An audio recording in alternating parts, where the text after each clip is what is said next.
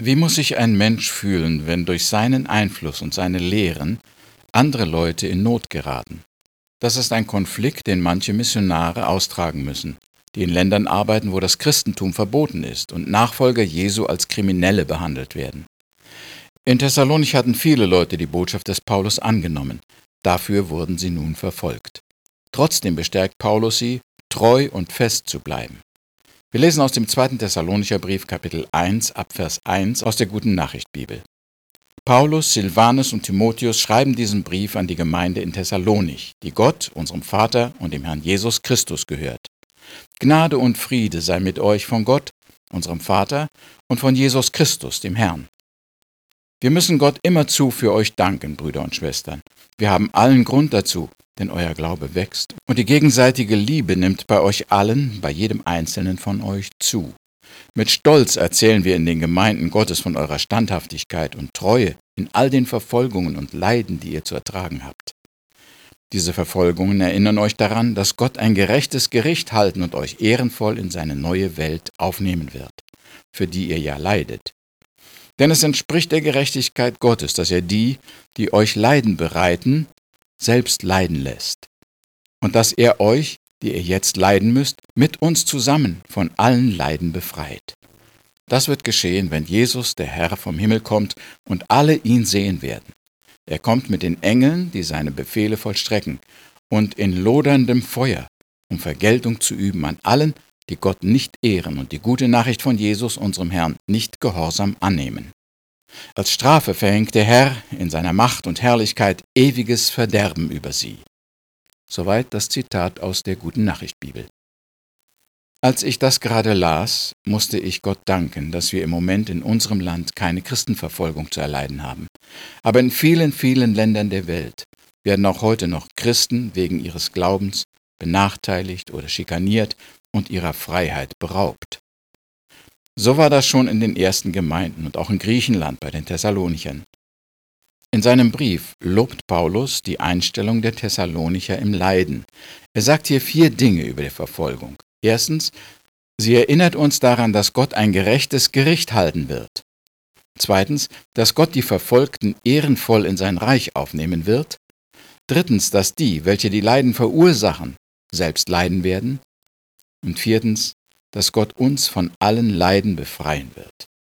Um die Leiden in der Verfolgung soll es heute gehen, weshalb die Menschen im Allgemeinen und die Thessalonicher im Besonderen verfolgt wurden und was Verfolgung bewirken kann.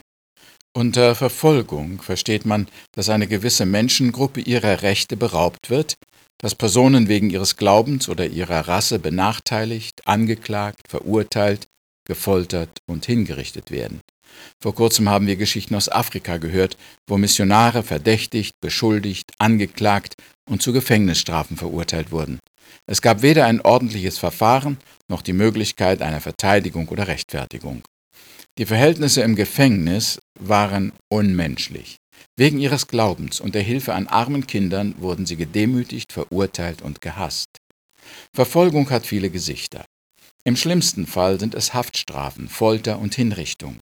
Nicht immer ist es aber so drastisch und offensichtlich. Manchmal müssen Christen auch nur hohe Geldstrafen zahlen. Sie werden enteignet und müssen all ihren Besitz anderen überlassen.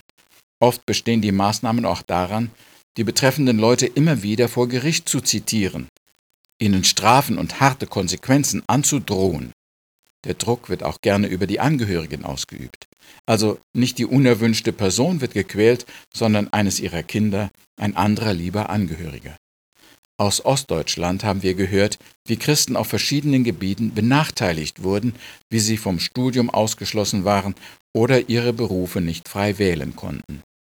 Offiziell waren es keine Christenverfolgungen, und doch wurde im Verborgenen ein ständiger Druck ausgeübt.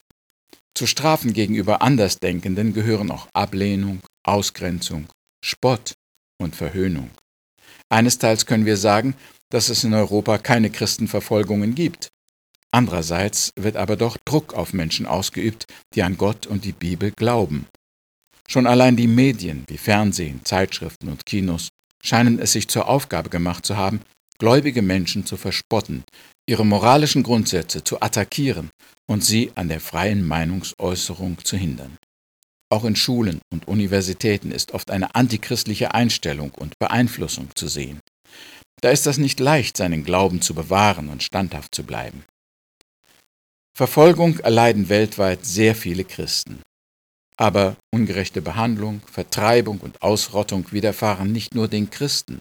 Es gibt auch viele andere Gruppen, die den Hass, die Ablehnung und Gewalt der Autoritäten oder Mitmenschen erdulden müssen.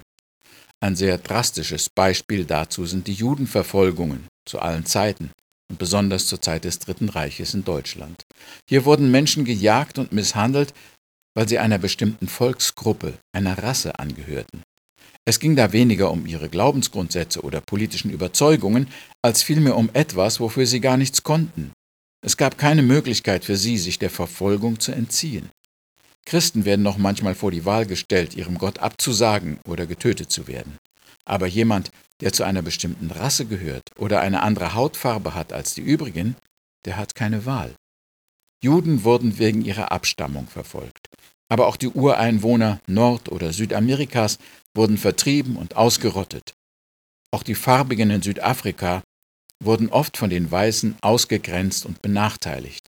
Und manchmal sind es auch Volksgruppen oder Stämme im eigenen Land, die sich bekriegen, verfolgen und töten, wie wir es in Ruanda erlebt haben. Sehr viel Ablehnung und Kampf in der Welt hat mit Rassen- und Kulturunterschieden zu tun.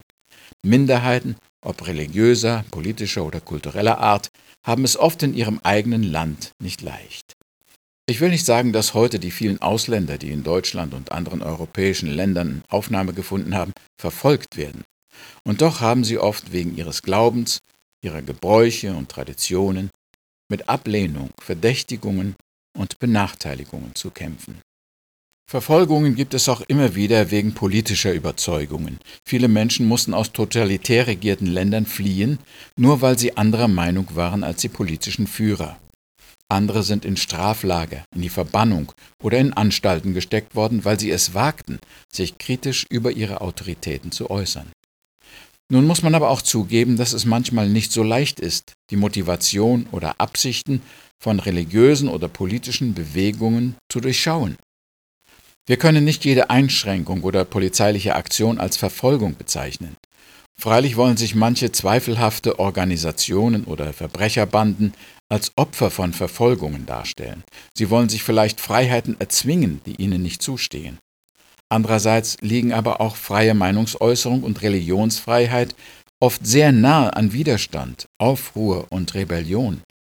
In der Apostelgeschichte Kapitel 4 wird uns ein solches Beispiel berichtet. Es heißt da in Vers 18, die Autoritäten verboten ihnen streng die Botschaft von Jesus noch weiter in der Öffentlichkeit zu verbreiten. Aber Petrus und Johannes erwiderten ihnen, entscheidet selbst, ob es vor Gott recht ist, euch mehr zu gehorchen als ihm.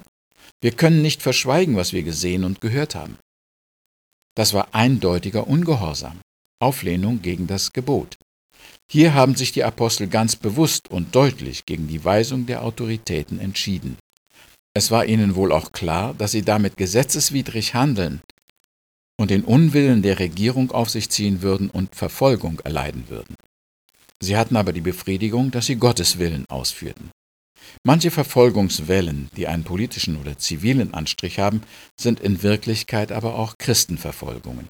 Da werden den Jüngern Jesu irgendwelche nebensächlichen oder kleinlichen Übertretungen vorgeworfen mit der Absicht, sie aus der Gesellschaft zu entfernen.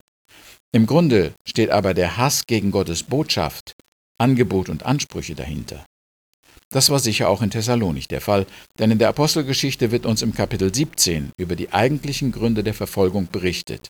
Da heißt es in Vers 5, da wurden die Juden von Eifersucht gepackt.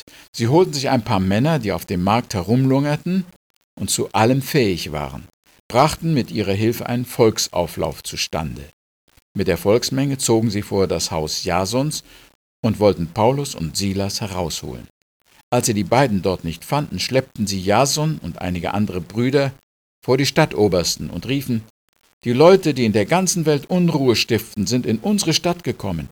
Allesamt verletzen sie die Gesetze des Kaisers und behaupten, ein anderer sei König, nämlich Jesus.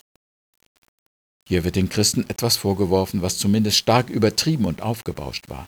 Das Problem waren nicht die Christen, sondern die eifersüchtigen Juden. Manchmal also werden Christen nicht direkt wegen ihres Glaubens, sondern wegen angeblicher Gesetzesübertretungen verfolgt.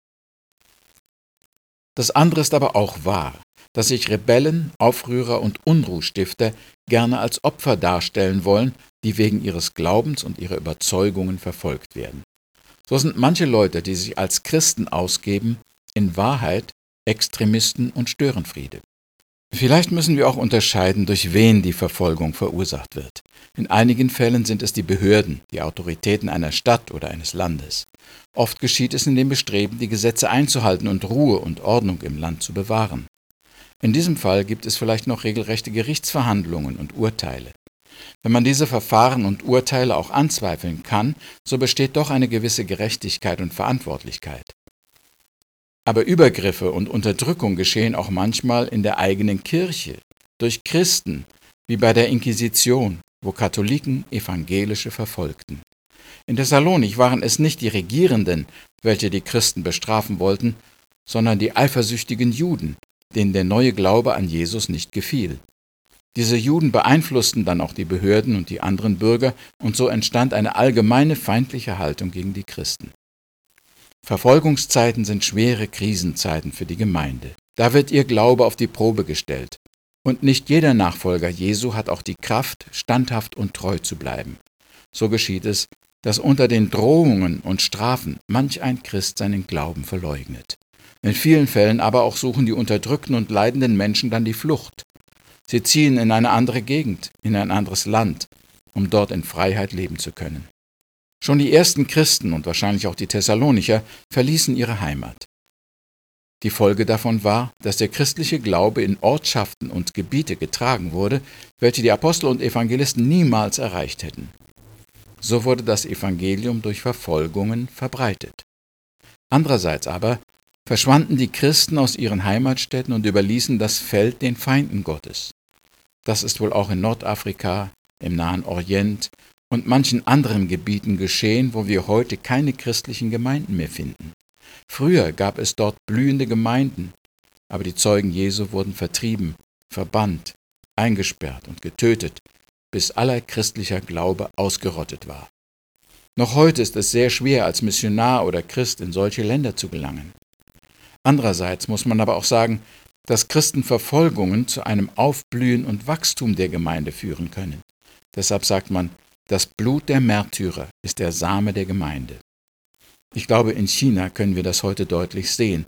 Wo die Christen früher hart verfolgt wurden, entstehen jetzt mehr Gemeinden als sonst irgendwo auf der Welt. Der standhafte Überrest der Gemeinde hat sich den Respekt, die Achtung und die Glaubwürdigkeit der Mitmenschen verdient. Was wir machen werden, wenn Verfolgungen kommen, können wir nicht mit Bestimmtheit sagen. Vieles hängt wohl auch von den Umständen ab. Auf jeden Fall wollen wir uns heute schon fest vornehmen, unseren Glauben zu bewahren und Leiden zu erdulden in dem Bewusstsein, dass Gott ein gerechtes Gericht halten wird, dass er die Verfolgten ehrenvoll in sein Reich aufnehmen wird, dass die, welche die Leiden verursachen, selbst leiden werden und dass der Herr uns von allen Leiden befreien wird. Wir beten. Herr, an dieser Stelle wollen wir dir danken für die Freiheit, in der wir unseren Glauben ausleben dürfen. Gleichzeitig wollen wir dich für alle verfolgten Christen bitten, dass du sie stärkst und ihr Zeugnis zu deiner Verherrlichung gebrauchst. Amen.